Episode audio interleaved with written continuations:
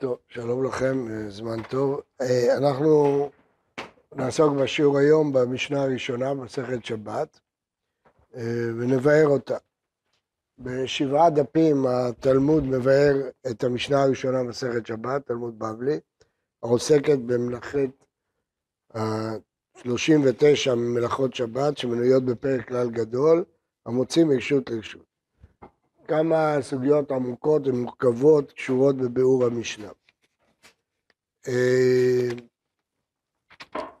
כפי שאמרנו, המשנה הראשונה, מסכת שבת, היא הסבר למלאכה האחרונה של פרק כלל גדול, אה, המוציא מרשות לרשות. יש לזכור שמסכת שבת, כמו מסכת יומא, לא, מסודר, לא מסודרת לפי העקרונות, אלא מסודרת לפי זמני היום. כלומר, שלא כמו הרמב"ם שמונה את העקרונות, אחר כך את המלאכות דאורייתא, אחר כך את דיני דרבנן, אחר כך את מצוות עשה. הבבלי לא הולך בשיטה הזאת, הוא הולך בשיטה של סדר היום, מכניסת... לא, אמרתם לי שהגיעו.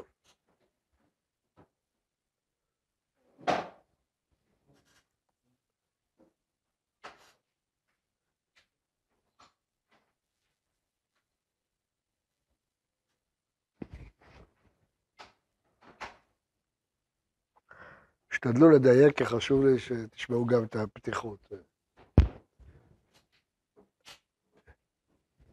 טוב, אמרתי שאנחנו נבהר בשיעור את המשנה הראשונה במסכת שבת, שיש שבעה דפים בבבלי שמבארים אותה, ובהם כמה סוגיות עמוקות. מלאכת ההוצאה היא המלאכה האחרונה בפרק כלל גדול, אבל היא המשנה הראשונה במסכת שבת. מדוע? מפני שמסכת שבת לא מסודרת לפי נושאים, אלא לפי סדר היום. כלומר, כניסת השבת, יום השבת עד מוצאי שבת.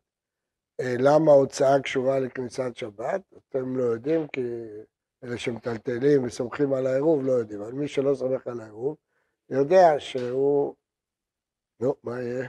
יש עוד שצריכים להגיע?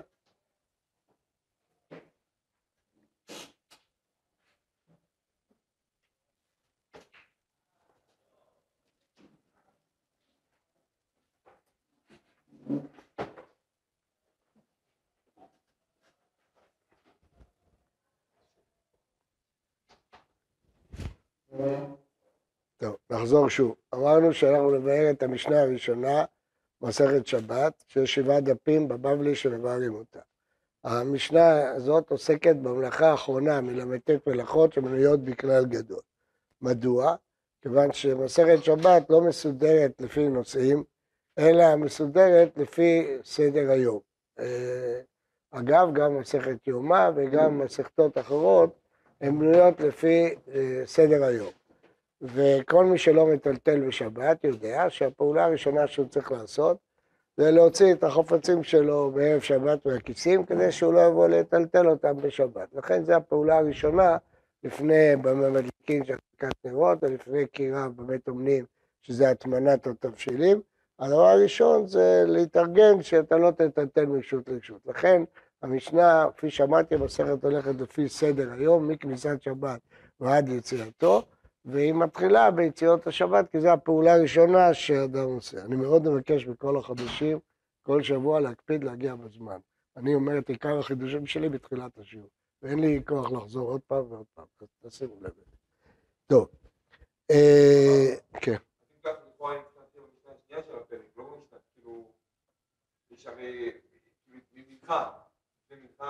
בסדר, אבל התחילו במלאכה. אבל הסדר הוא מיום שישי עד שבת בבוקר ועד מוצאי שבת. תראו את זה, תבדקו וכן הלאה. עכשיו, אה, משנתנו מונה מקרים של חיוב בהוצאה ומקרים של פטור. הפטורים שמופיעים במשנה הם אה, משני סוגים. אה, סוג אחד, מפני שהפטור לא עשה ולא כלום. הסוג השני, מפני שהוא עשה את המלאכה בשיתוף עם מישהו אחר. עכשיו שימו לב היטב. ברור שהמשנה לא באה לחדש את הדין של שניים שעשוה. זה לא דין שמופיע פה, והוא לא הדין במלאכת שבת, הוא דין בחטאות. המשנה לא באה לחדש את זה. מה המשנה באה לחדש? מהם המרכיבים ההכרחיים במלאכת הוצאה? כי אם נאמר שעקירה והנחה הם מרכיבים הכרחיים, אז אם אחד עושה עקירה ואחד עושה הנחה, זה שניים שעשרו. אז המשנה לא באה לחדש ששניים שעשרו פטור. המשנה באה לחדש מהם המרכיבים של הוצאה. הבנתם מה אני מתכוון? לא החידוש הוא ששניים שעשרו פטורים, זה אנחנו יודעים. החידוש הוא מה נקרא פה שניים שעשרו במלאכת הוצאה, כלומר, מהי מלאכת ההוצאה, ממה היא אה, מורכבת. כלומר, המשנה מחדשת שכדי להתחייב במלאכת הוצאה צריך לעקור, להוציא ולהניח. זה החידוש הראשון. החידוש השני, שבכלל הוצאה יש גם הכנסה. מרשות הרבים לרשות היחיד. לא רק הוצאה מרשות היחיד לרשות הרבים, גם הכנסה כולה, וזה חידוש של המשנה על ידי המקרים שהיא מתארת. החידוש השלישי, שגם הוצאה וגם הכנסה כוללות גם משיכה וגם דחיפה. מה שהמשנה קוראת הוצאה דעני והוצאה דבעל הבית. כלומר, יש מקרה שמי שבחוץ מושך מבפנים החוצה, ויש מקרה שמי שבפנים דוחף לו החוצה. אותו דבר, להפך. יש מקרים שדוחפים לרשות הרבים, יש מקרים שעומדים שם ומושכים. המשיכה והדחיפה הם חידוש. למה הם חידוש? כי בהחלט היה אפשר להבין שמלאכת הוצאה זה הוצאה, להוציא, לא לעמוד בחוץ ולמשוך אליך. והמשנה מחדשת שגם בהוצאה וגם בהכנסה, בשניהם, גם משיכה וגם דחיפה, היא אה, נקראת אה, מלאכה. כלומר, גם משיכה מן הבית על ידי מי שעומד ברשות הרבים, וגם דחיפה שבעל הבית דוחף מבעל. מבפנים החוצה. גם הכנסה כוללת משיכה אל הבית פנימה מבחוץ על ידי מי שעומד בתוך הבית, או דחיפה אל הבית מבחוץ על ידי מי שעומד בחוץ. איך מחדשת את זה המשנה? לפי דרך התלמוד, היא לא מחדשת את זה כי היא אומרת את העקרונות. יש הוצאה, יש הכנסה, יש דחיפה ויש משיכה. המשניות והגמרות לא אומרים עקרונות, אומרים מקרים, ואתה מהמקרים צריך לבנות את העקרונות. אז היא אומרת, אני, בעל הבית, כל זה בשביל ללמד אותי את ההוצאה, את ההכנסה, את המשיכה ואת הדחיפה. זו המטרה. אז אם כן, נחזור, החידושים של המשנה, הרחבת המושג הוצאה מרשות לרשות, גם להכנסה ולא רק להוצאה, וגם למשיכה וגם לדחיפה, שאת זה לא יודעים מסוף פרק כלל גדול, שם כתוב המוציא מרשות לרשות, לא כתוב המכניס ולא כתוב דוחף. והחידוש השני זה המרכיבים של הוצאה, עקירה והנחה בהוצאה. ואיך המשנה מחדש? לא על זה שהיא אומרת, יש שלושה מרכיבים בהוצאה. לא. היא מביאה את המקרה שפטור, בגלל שזה שניים שעשרה, מזה אתה לומד שהעקירה וההנחה הם מרכיבים של הוצאה. זאת שיטת הבבלי, שהוא אומר את העקרונות שלו בדרך של מקרים, לא בדרך של עקרונות. כאמור, החידוש הראשון של המשנה הוא בעצם הרחבת המושג הוצאה. בפרק כלל גדול, ברשימת המלאכות, כתוב המוציא ברשות לרשות. אומנם כתוב רשות לרשות, אבל הביטוי הוצאה מתפרש להוציא החוצה, כלומר מהבית החוצה. אי אפשר לקרוא למי שמכניס לבית מוציא, הוא לא מוציא, הוא מכניס. ולכן ברור שאפשר לפרש את מלאכת הוצאה עכשיו כהוצאה. ועוד, אפשר לפרש שהוצאה היא רק הוצאה מבעל הבית. כלומר שאסור לבעל הבתים להוציא חפצים החוצה. אבל יכול הייתי לסבור שאני שעומד ברשות הרבים ומושך אליו, זה לא נקרא הוצאה וזה לא כוונת התורה לאיסור.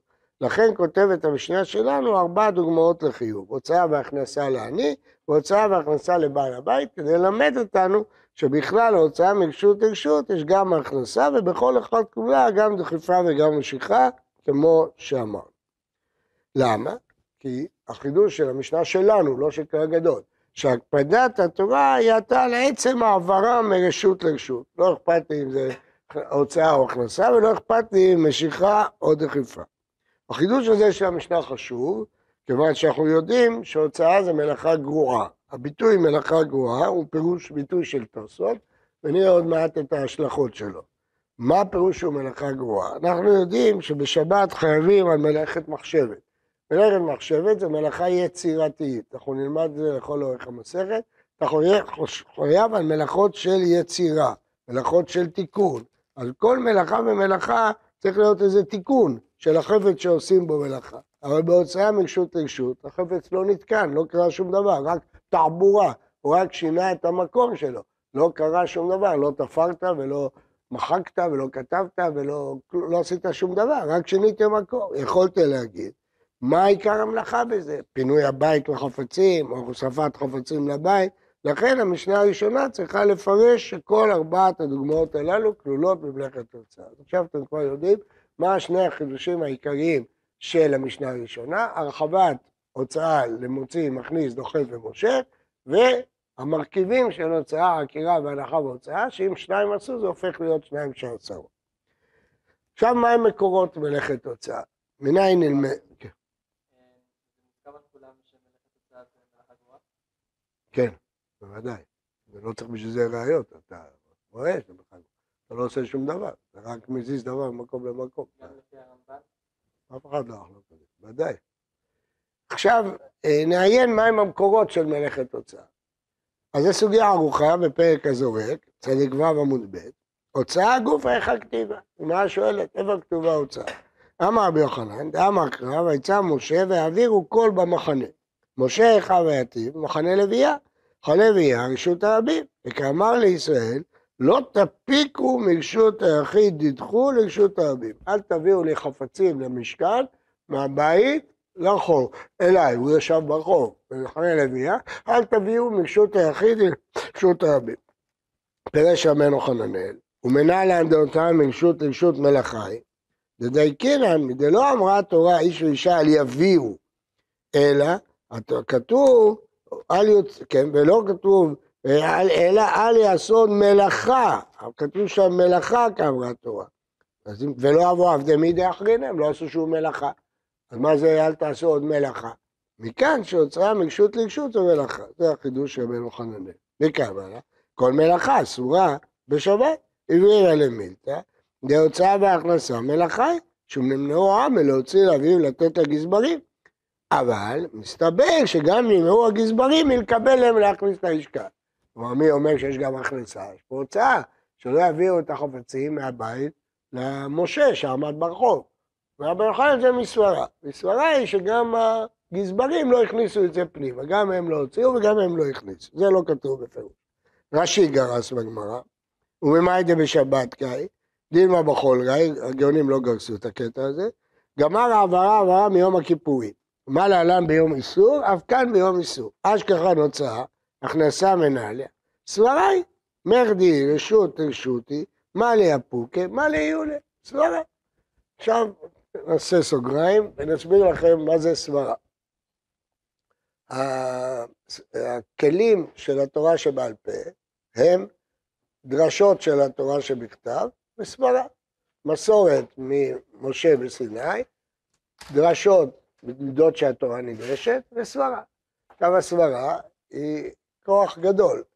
למה? מה הראיה? הגמרא אומרת, למה לקרוא? סברה. שהיא מחפשת מקור לדין, והיא מביאה פסוק, היא אומרת, בשביל מה אתה צריך פסוק? יש סברה. אתם רואים שהסברה היא עדיפה על הפסוק. שהרי הוא מביא פסוק, ואתה אומר לו, למה אני צריך פסוק? יש סברה. רואים שסברה עדיפה על הפסוק. עכשיו, לא רק סברה אה, עדיפה על הפסוק, לומדים מסברות דברים משמעותיים ביותר. למשל פה, מלאכה שלמה, שחייבים עליה סקילה וכרת, הכנסה, לומדים רק מסברה, לפי רש"י. אז אם לומדים מסברה, רואים שלסברה יש כוח לחדש מלאכה בשבת, שחייבים עליה אה, סקילה וכרת. אנחנו מוצאים, למשל, ששלוש עבירות שיהרג ואל יעבור, אז הגמרא אומרת שעבודה זרה כתוב בכל נפשך, גילוי עריות בשפיכות דמים, ובשפיכות דמים, סברה היא. אמר חזית אדם ארדידך סור הכתבי. מי אמר לך שהדם שלך יותר אדום? אז מאיפה צריך להרג? מסברה. אז שתיים מתוך המצוות שצריך להרג עליהן זה מסברה. גילוי עריות, שפיכות דמים, למה צריך להרג? מסברה. אתם רואים שסברה יכולה ליצור מלאכה, אתם רואים שסברה יכולה להגיד דין של להרג על יעבור, אז יש כוח גדול לסברה. אז הסברה היא מה ליפוקה, מה ליהודי. מה ההבדל? הגמרא אה, במסר... כן. אמרנו קודם, גיסת אה, רבנו חננאל, דדייקינן, איש ואישה על יביאו לעשות מלאכה, כן? אז הוא אומר, שמע מן ההוצאה קרעילה, וקיים עליה כל מלאכה עשרה שעה. איורי, למית, היוצא בהם הכנסה דמך, כשם שמהו, זה כאן מניח, מהיגיון, אבל לא שזה כתוב בגמרא. לא גורס את הקטע הזה, בטח. טוב, בגמרא בסרט עירובין, מקור שני, י"ז עמוד ב', הוגשה לרבי יונתן, איך לוקים על תחומין, מלאו של אל יצא איש ממקומו, הרי זה לאו שניתן לאזהרת מיתת בית דין. איזה מיתת בית דין? תחומין לא חייבים עליהם מיתה. אז למה זה לאו שניתן לאזהרת מיתת בית דין? אומר רבי יונתן, כי זה כולל הוצאה מרשות לרשות. איפה זה כולל הוצאה מרשות לרשות? דרשה. אל יצא, אל יוציא. קרי וכתיב.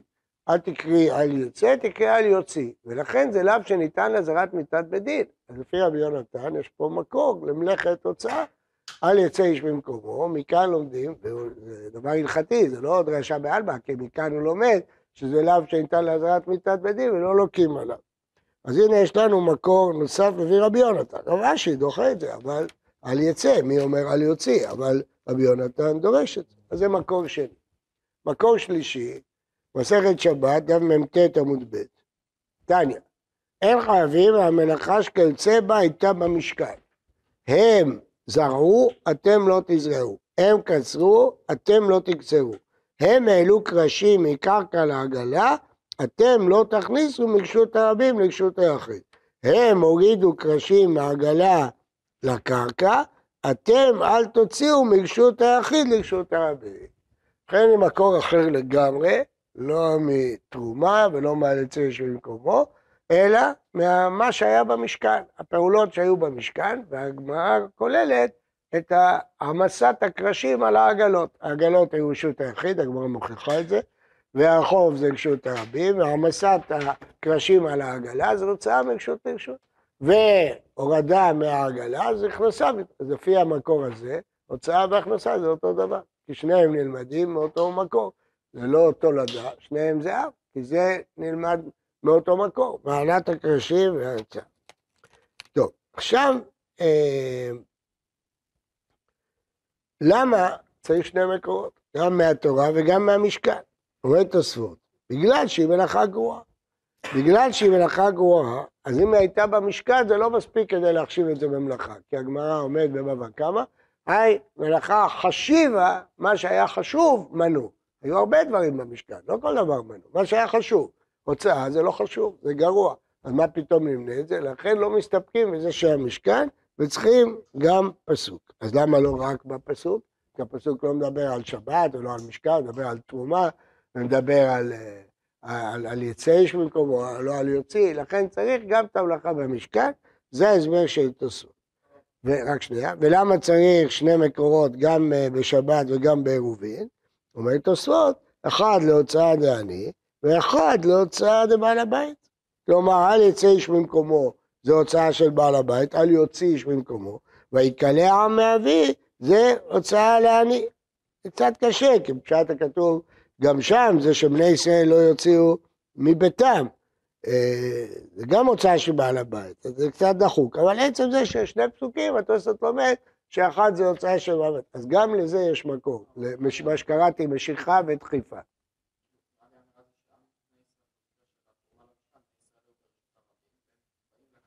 נו, זה הגיוני? נראה לך הגיוני? מה הגיוני? שאל יוצא, אל יוציאו, אל תביאו, תקחו מהבית תכשיטים ותביאו. מה הגיוני? שהם עמדו ברחוב והם הכניסו ידיים לחלון והם משכו חפצים. לא הגיוני. אבל עצם זה שיש שני מקומות.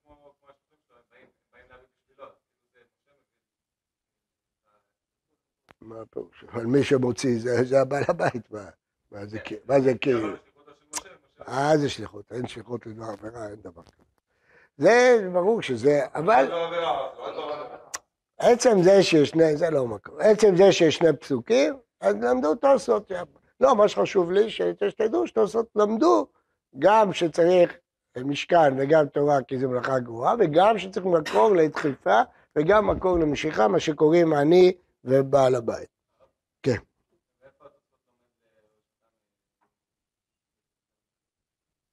שאתה גם לומדים מעגלות. שם גם לומדים. הגמרא דורשת את זה, הגמרא מביאה פסוק. אה, אני לא יודע, תכף נדבר על זה, רק תמתינו, רגע, נגמור, נדבר על זה. לגבי הכנסה, אז במקור אחד ראינו שהגמרא לומדת את זה מאותו מקור. עגלה, גם עלו וגם הכניסו, אבל או מסברה, לפירוש רש"י. סברה, מה לי הפוקי, מה לי יולה, ולרך, מאותו מקום שהגזברים לא הכניסו. אז זה המקורות של הכנסה. אומר תוספות, שוב, למה צריך שני מקורות? כדי ללמוד הכנסה דעני והכנסה דבעל הבית. האם לפי כל הדיון שעשינו, האם הכנסה זה אב או הכנסה זה תולדה? לפי גרסת רש"י בגמרא באזורק, הגמרא עומד בפירוש, בדף צדיק ו' עמוד ב', מי הוא הוצאה אב, הכנסת תולדה. אין בעיה להתווכח. הוצאה זה אב, הכנסת תולדה זה גמרא מפורשת. אבל ערך מחק את כל זה. ולדעתו, אגב, פירוש רך השתמשו תמיד בהוצאה של מצגר, לא ברח שמודפס. ההוצאה של היא מצוינת, היא כמעט פי שניים חומר מאשר יש לה. אז לדעתו, בפירוש, שההכנסה היא אב כמו הוצאה, כך אומר רבי יוחנן. אז לפי רבי יוחנן, הכנסה זה אב. אז רק שנייה, הגמרא שואלת, ומך דיה, היי מחייב, היי מחייב, ומה יקרי לאב, ומה יקרי לתולדה? אין הכוונה להוצאה והכנסה, אלא חוזרת לתחילת הסוגיה, לתולדה ואב, לא להכנסה ולהוצאה. אבל רש"י ותוסות, הבינו שהכנסה זה תולדה, אז זה מחלוקת רך ורש"י ותוסות. על רש"י ותוסות קשה, אם ההכנסה היא תולדה, אז למה המשנה מנתה דווקא הוצאה והכנסה? יש עוד תולדות, הושטה, הושטה, העברה, זריקה, שלושתם זה תולדות. אז למה, וזו תשובה לשאלה שלך, אז, אז אם אלה תולדות, אז למה הם לא נמנו במשכן? למה דווקא אם הכנסה זה אב, מובן, למה המשנה נקטה הכנסה? המזגן לא עובד או ש... נדמה לי, טוב. אה, תרץ תוספות, שבנו דווקא הכנסה כי היא דומה להוצאה לגמרי, אבל בהושטה וזה יש דינים שונים. אני לא יודע אם למדתם כבר לגבי הושטה מעל עשרה טפחים, אז זה דינים שונים. טוב. אבל אם נאמר פה רבנו חננאל, אז הכל פשוט. הוצאה והכנסה זה אב, לכן המשנה הראשונה דיברה על הוצאה והכנסה, לא דיברה על תולדות, בכלל היא לא דיברה, דיברה על תולדות. הרמב"ם, מה יגיד? מה אתם מנחשים? הרמב"ם בהלכות שבת, פרק י"ב, הלכה ח', הוצאה והכנסה מרשות לרשות, מלאכה מאבות מלאכות היא. אומר שם הלחם משנה, הרמב"ם לא חש לבאר שהוצאה והכנסה תולדה, כי אין כל כך נפקא מינה בין אב ותולדה. אבל לפי דברינו, פשוט, אחרי שהוכחנו שלפי הרך הכנסה זה אב, אפשר להגיד שהרמב"ם כפשוטו, שהכנסה זה אב, לא כמו הלחם משנה, אלא שהוא מנע את האב והתולדה. טוב, אה, ובפרט שבדרך כלל מה שקובע את ההבדל בין אב ותולדה זה מה שהיה במשכן. וכבר הוכחנו שבמשכן היו גם הוצאה וגם הכנסה, כן. אז רש"י כותב ככה, יציאות...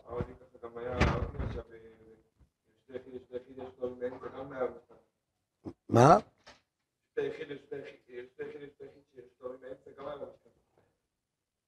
אז תראה מה רש"י אומר.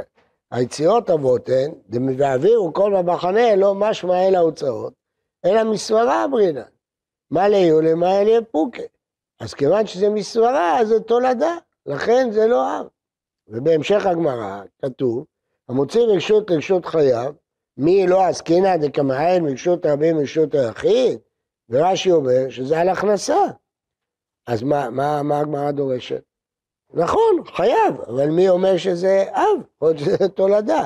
המשנה, התשובה היא שהמשנה בכלל גדול מונה רק אבות, היא לא מונה תולדות.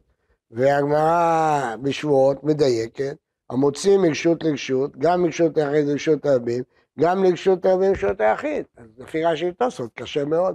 מה פתאום המשנה נקטה גם הכנסה? שם בטח זה רק אבות, המשנה בכלל גדול. לא מונה אף תולדה. אז לפי רבי יוחנן והרמב"ם, זה כפי שאנחנו מפרשים ברמב"ם, לא כמו הלחם משנה, אז זה ברור שזה מובא בכלל גדול, מובא במשנה שלנו, כי הכנסה זה אב, זה לא תולדה. כן, ההפך, משם משהו זה אב. אני לא יודע, כי זה לא כתוב בפירוש, זה לא פסוק מפורש, זה איזה הערכה של הגמרא, של לומדים, נכון, אבל אין הכי נמי. אין הכי נמי, אתה צודק. טוב, אז כל זה, כל זה הדיון בחלק הראשון. אבל נוסיף לזה פסקה קטנה. הגמרא בד' עמוד ב' אומרת, אחא דעיקר שבת הוא, תני אבות ותני תולדות. הטעם בשבועות דלאו עיקר שבת הוא, אבות תני, תולדות לא תני. אומרת הגמרא, אבות מה הניעו? יציאות, ויציאות תרי אביין. ברור שהגמרא סברה שהוצאה אב והכנסה תולדה. כן. השאלה אם הגמרא חזרה בה מה, מהדברים הללו, או שהגמרא הזאת חולקת על הגמרא באזורי, כזה שזה בתוצאות חיים, באריכות, ספר חשוב מאוד על הוצאה, סימן א', אה, של הרב זמבה, ספר חשוב מאוד. ב... הוא דן בזה באריכות, בדיוק הזה מהגמרא. טוב, אז בזה סיכמנו. אז אני חוזר, דיברנו שהמשנה מרחיבה את המלאכה של פרק רע גדול, היא מרחיבה את זה על הוצאה והכנסה, על עני ועל בעל הבית, דחיפה והמשיכה, ואמרנו שכיוון שזו מלאכה גרועה, צריך שיהיה לזה גם מקור במשכן, גם פסוק, גם שני מקורות, אחד למשיכה, אחד לדחיפה, והבאנו מחלוקת ראשונים, האם הכנסה זה אב או תולדה, ראינו ברש"י ותוספות זה תולדה, ראינו ברח שזה אב, ברמב"ם הלכם משנה נדחק, והפשט הפשוט שהרמב"ם כמו רך. כן.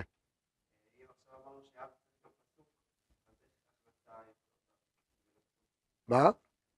כי מה לי היו למה לי הפוג, הם רואים ש... ויוציאו, זה כולל, כולל את שניהם. יכול להיות, אני לא, לא יודע. זה החלק הראשון. עכשיו החלק השני של המשנה, נבוא לבאר אותה. מה שדיברנו עכשיו זה על ארבע הדוגמאות של החיוב. בחלק השני, המשנה מביאה ארבע דוגמאות של פטור. בכולם, בכולם, בכל הפטורים של המשנה, הפטור מבוסס על שניים שעשאורה. זה דין בעשותה, זה דין בכל קורבן חטאת, יחיד שעשה חייב, שניים שעשאורה פטורים. אז אמרנו שברור שהמשנה לא באה לחדש את הדין הזה, זה לא מקומו במשנה הראשונה במסכת שבת, ודווקא במלאכת הוצאה, שניים שעשו בכל המלאכות אתה יכול להגיד. אלא ברור שהחידוש פה הוא מה זה מלאכת הוצאה. מלאכת הוצאה כוללת עקירה, העברה מרשות לרשות והנחה, או העברת דלת אמות ברשות הרבים והנחה.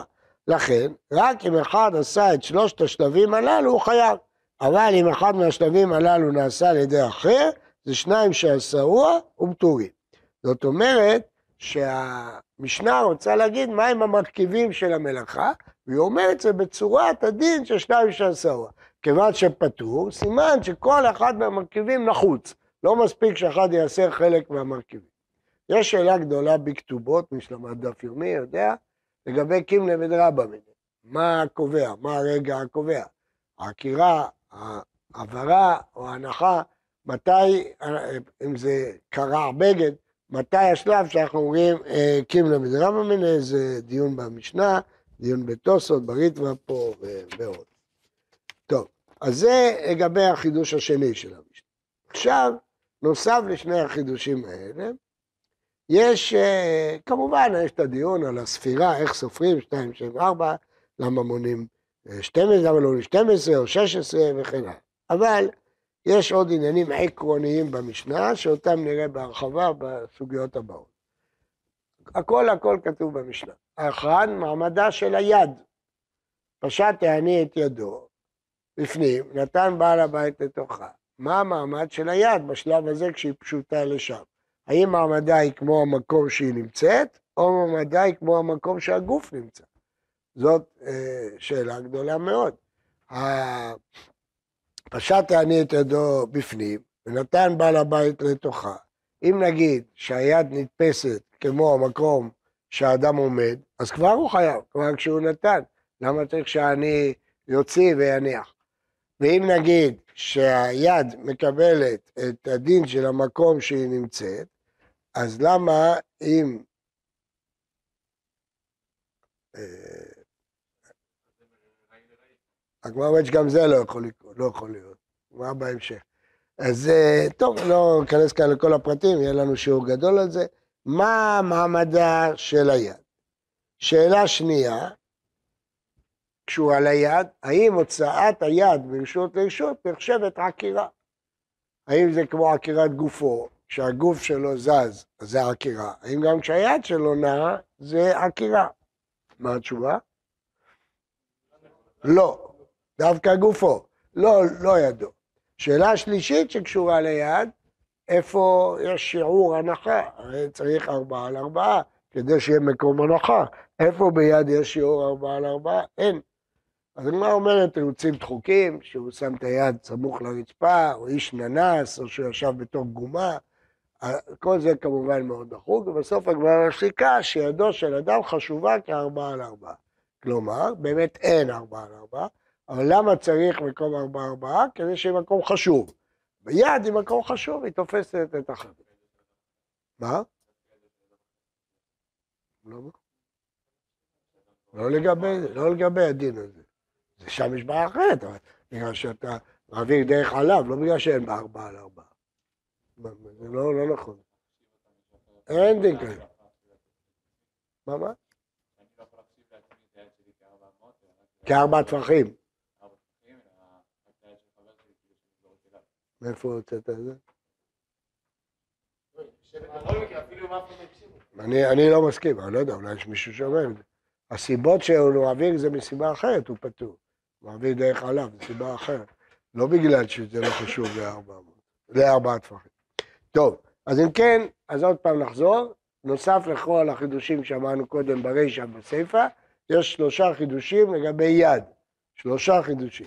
האם היד נחשבת לפי המקום שהיא נמצאת, או לפי המקום שהבעלים שלה נמצאת?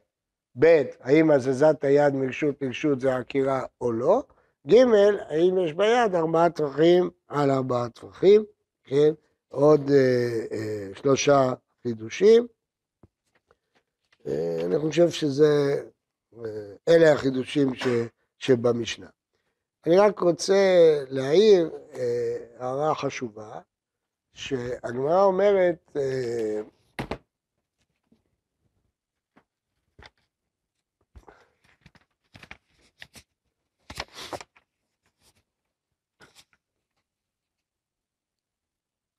מה אומרת כך?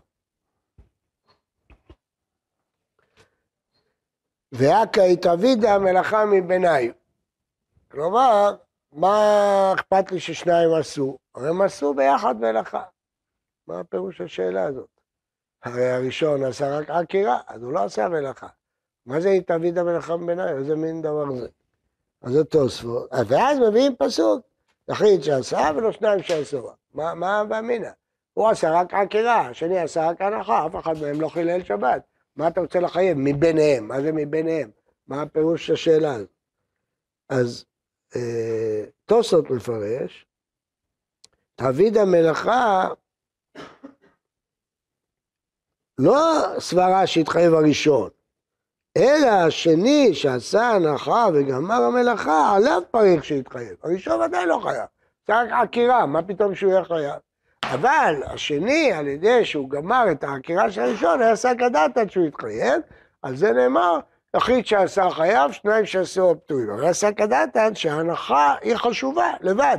לא צריך שהוא יעשה גם את העקירה, כי הוא השלים את העקירה, זה נקרא תמיד המלאכה מביניו. אבל יש פירוש אחר, שתמיד המלאכה מביניים הוא הכוונה, לא, לא צריך שאדם יעשה מלאכה בשבת. צריך שמלאכה לא תיעשה על ידי האדם בשבת.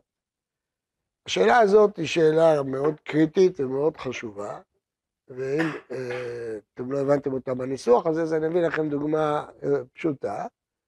אה, אם אדם הדליק נר בערב שבת, והנר דולק בשבת, אז אני מכיר יוסף ובבא קמא שואל, שלמד אמר ראשון משום חיצה, האש בוערת בשבת בגללו.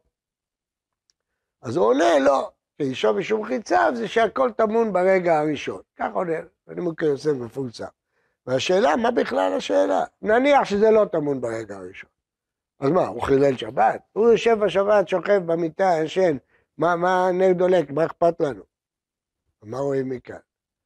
שהרב אמינא שאני מכיר יוסף הייתה, שאם לא נגיד שהכל טמון ברגע הראשון, מלאכה נעשית על ידך, למרות שאתה לא עושה מלאכה. המלאכה נעשית על ידך, אז אתה כבר חייב. כן הווה אמינא אלא נימוקי יוסף בכלל. דוגמה שנייה אה, חשובה זה של, של, שליחות לגוי.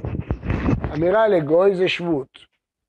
אמירה לגוי זה שבות. שואל הרב בעל נתניה, הרי יש שליחות לגוי לחומרה. אז למה לא נגיד שהאדם ששלח את הגוי יתחייב מדין שליחות? אז למרות שאין שליח לדבר עבירה, אבל לכתחילה אסור. אז ככה הוא צריך לפרש את האמירה לגוי. שואלים כולם, מה שייך שליחות בשבת? אני לא עשיתי שום מלאכה, אני ישבתי ונחתי, ישבתי במיטה. מישהו עשה בשליחות. גם אם נגיד שיש שליחות, דרבנן, לחומרה, איך שנגיד. מה זה מועיל? אני לא... רואים מכאן שהוא סובר שבשבת לא רק אסור שאתה תעשה לך, גם אם אתה נח כל השבת, והמלאכה נעשית על ידך, היה. והדוגמה כמובן הבולטת ביותר, זה הווה אמינא של שביתת כלים. מה זה שביתת כלים? אתה פותח את הממטרה, הממטרה עובדת בשבת. אומרים בית הלל זה מותר, התורה לא עושה את זה. מה הווה אמינא? מה פתאום... כי שבת מתחללת בגללי. אז יש מאמר גדול לרב זבין בספרו לאור ההלכה, אני רוצה שתקראו אותו, זה מאמר שנקרא שבת, ושם הוא מנתח את השאלה הזאת. האם... האם הבעיה היא, האם הבעיה היא שאדם מחלל שבת, או הבעיה היא ששבת מתחללת על ידי אדם, למשל בנזיקין. ברור, זה לא אכפת לי שאתה פועל או שהפעולה נעשית על ידך. אבל בשבת לכאורה, אז הפשט שאתה פועל, זה שמלאכה נעשית בגללך, זה לא, לא סיבה שתתחייב. זה לא נוגע לגבי גרמה, גרמה זה נושא בפני עצמו, נדבר עליו בהרחבה בעזרת השם, זה נושא חשוב אה, בשבת שדבר. זהו, זה ההקדמה שיש לי לתת לכם לגבי המשנה הראשונה, אחר כך מאידך זיל גמור.